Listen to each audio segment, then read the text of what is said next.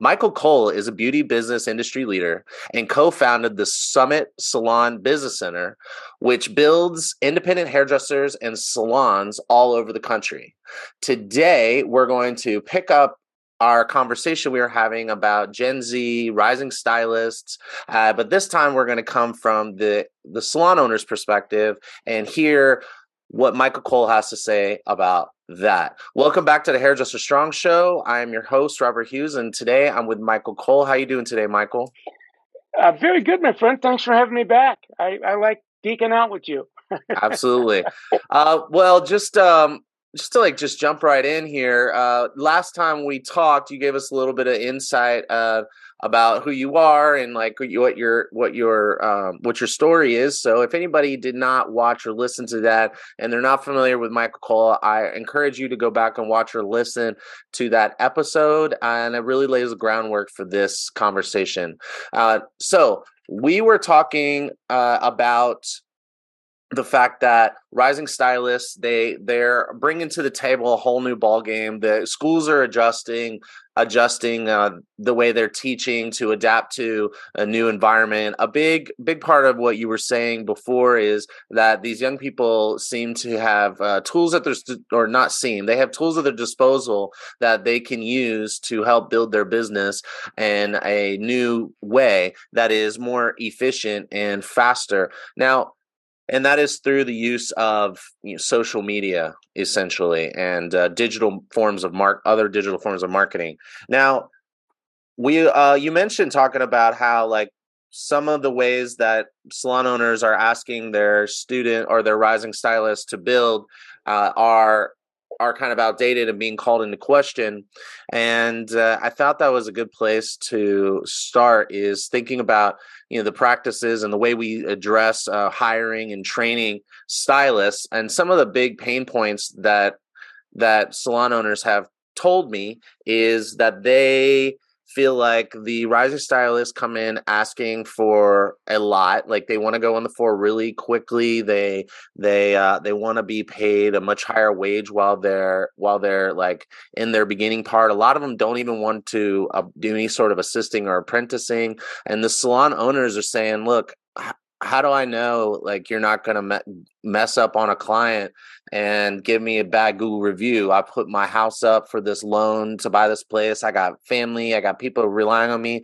and I can't afford to just be putting on anybody who thinks they're hot shit because they got a nice uh, a nice Instagram. How do I know that that what they you know someone might show a really cool picture of green hair, but it was supposed to be blonde, but on Instagram it looked like I don't even know if like what they're putting on on social media is just comp- so staged that it's not indicative of how they're going to perform when a new client walks in the door asking them for to you know recreate this image or whatever.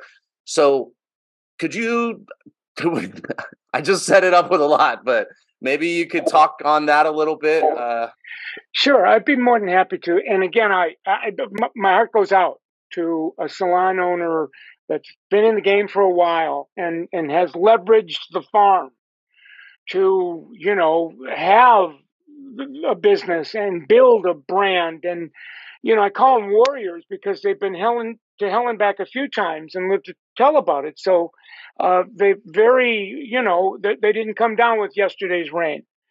Uh, having said that, when I, I, can tell you when I begin working with any salon, I say, tell them, I, I love you too much to at least not do a little bit of due diligence on you to kind of see where you fit in in the grand scheme of things as it relates to now.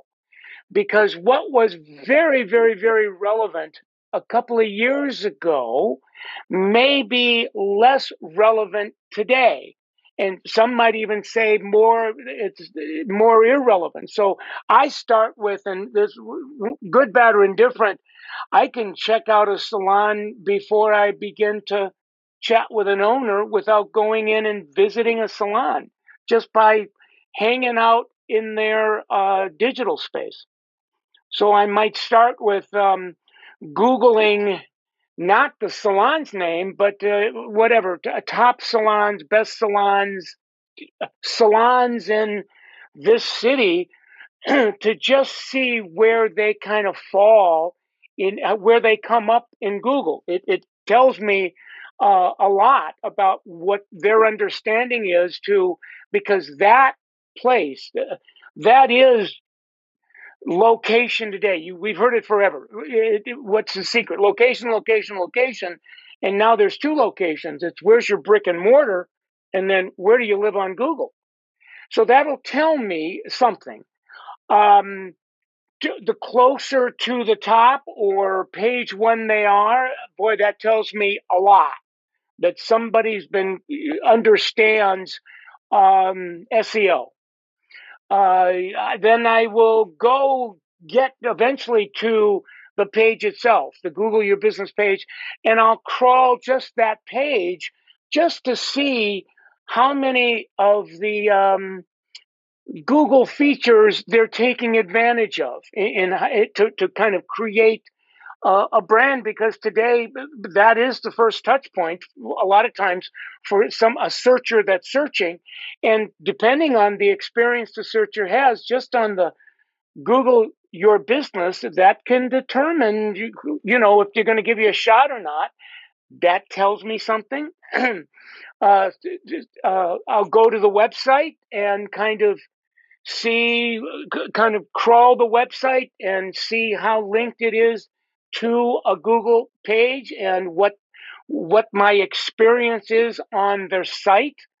Uh, usually, either on Google or the site, I'll look for their social space and see where that is, and see not only uh, the, the, the places they have on social and how they're branding their page and if their their people it, it, it creates content and it's being posted on the salon page uh, to get to a, a, service provider's page to see all of that tells me something. It it it basically says who's who in the crew. Uh, and you know, handful of years, uh, Robert, we couldn't have this conversation because we really didn't have those resources, those digital.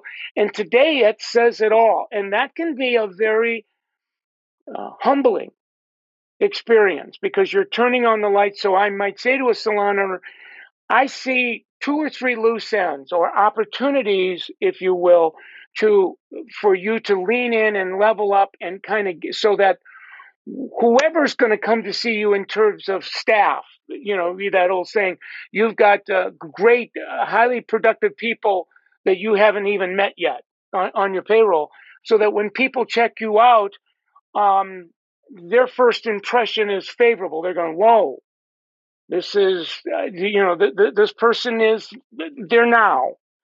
Um, once we have those loose ends tied down, uh, I might want to look at a salon owner's um, call it I call it the career path opportunity. When somebody is ready to go on the floor and they give you five years, ten years, whatever, show me where they can go. Do you have any kind of tiered something so that uh, it, it's real clear? It's not fuzzy.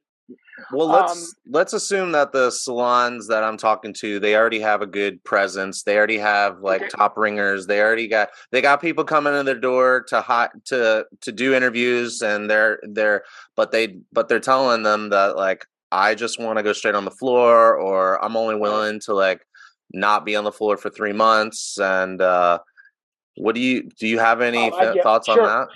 Yeah, I, I, I would, and, and again, my bias is the salons that I work in, eh, they have what's called an associate program, which is kind of a an assistant program on steroids. And the messaging around the associate program is, you know, to any person coming in, I love you too much to allow you to go on the floor without going into this postgraduate program. I'm going to have you talk to the person, the, the educator, if you will, that you're going to be their associate for two months, three months, so you can hear their story, see what they're earning, how long they've been with us, what level they're at, so that whatever decision you're going to make about do you want to work here or not, the, the more information you have, the better. Um, and that once upon a time, the person that you're going to be an associate they were an associate. And, you know, and some of these people today, uh, Robert, are 24, 25. So it's not like they're, you know, 30 somethings or 40 somethings. So that we can say, look, if you're willing, you, you just graduated with a baccalaureate in art, go to grad school for another couple months. And wherever you're going to work, I guarantee you, you'll make ten, twenty thousand dollars more a year before than you would otherwise. And to me, that's messaging. That's a value proposition. And so and it's mostly I, in like how you deliver your, how you yeah. sell your space, how you sell the process. Um, you know, and then I also, I'm also gonna just uh, add in there and direct correct me if uh, you had did not intend.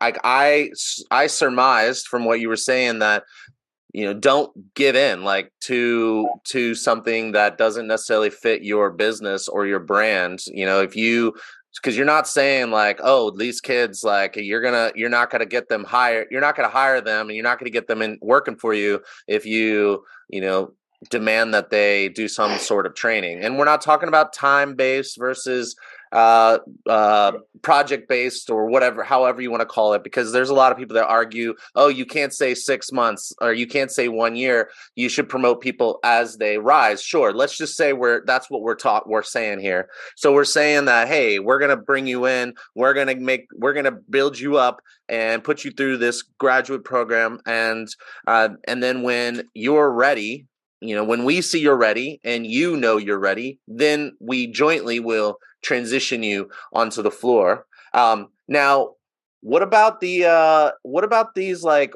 first r- draft picks that you talk about? Do you think any of them are you know what are you hearing from them about this topic? Like uh about one yeah well there's another piece that um i want to put in there that really kind of takes all the opinion out of it and that is when anyone and yeah, number one draft picks, they come in the same way anybody else comes in. And one of the things that is built into whether you want to call it an assistant program, an associate program, is one day a week, rather than be associate or an assistant, you're given an opportunity day. So you are on the floor and you're booked with and we can see what you're able to do with that opportunity you can see it we i can see it we can see it. So that that kind of when somebody says i'm ready i don't great let's let you know let's build this in uh, and and as you begin to catch on it's two opportunity days. So you, you're already in the pool swimming and we both can see how fast you're growing. If you're growing as fast as you say you can grow Trust me when I tell you, I, I can't wait to put you on the floor. It's in my best interest to watch you grow. I just love you too much to put you in a position too soon and then have you drown. And again, I have people that have been with me, part of our legacy or their lineage, that you can see we, we don't make stuff up here. We, we, we can show you. And typically, if it's done right and there's a mutual regard and trust, somebody will they'll say, okay, I'll I'll, I'll give you whatever you need um, in terms of uh, time to uh, show me that I just want to be. I would love to be in a place that's more, better, faster than the place I would have been in otherwise. And think, well, if if you bring willingness, we, we, that's the only thing we can't give you is your willingness.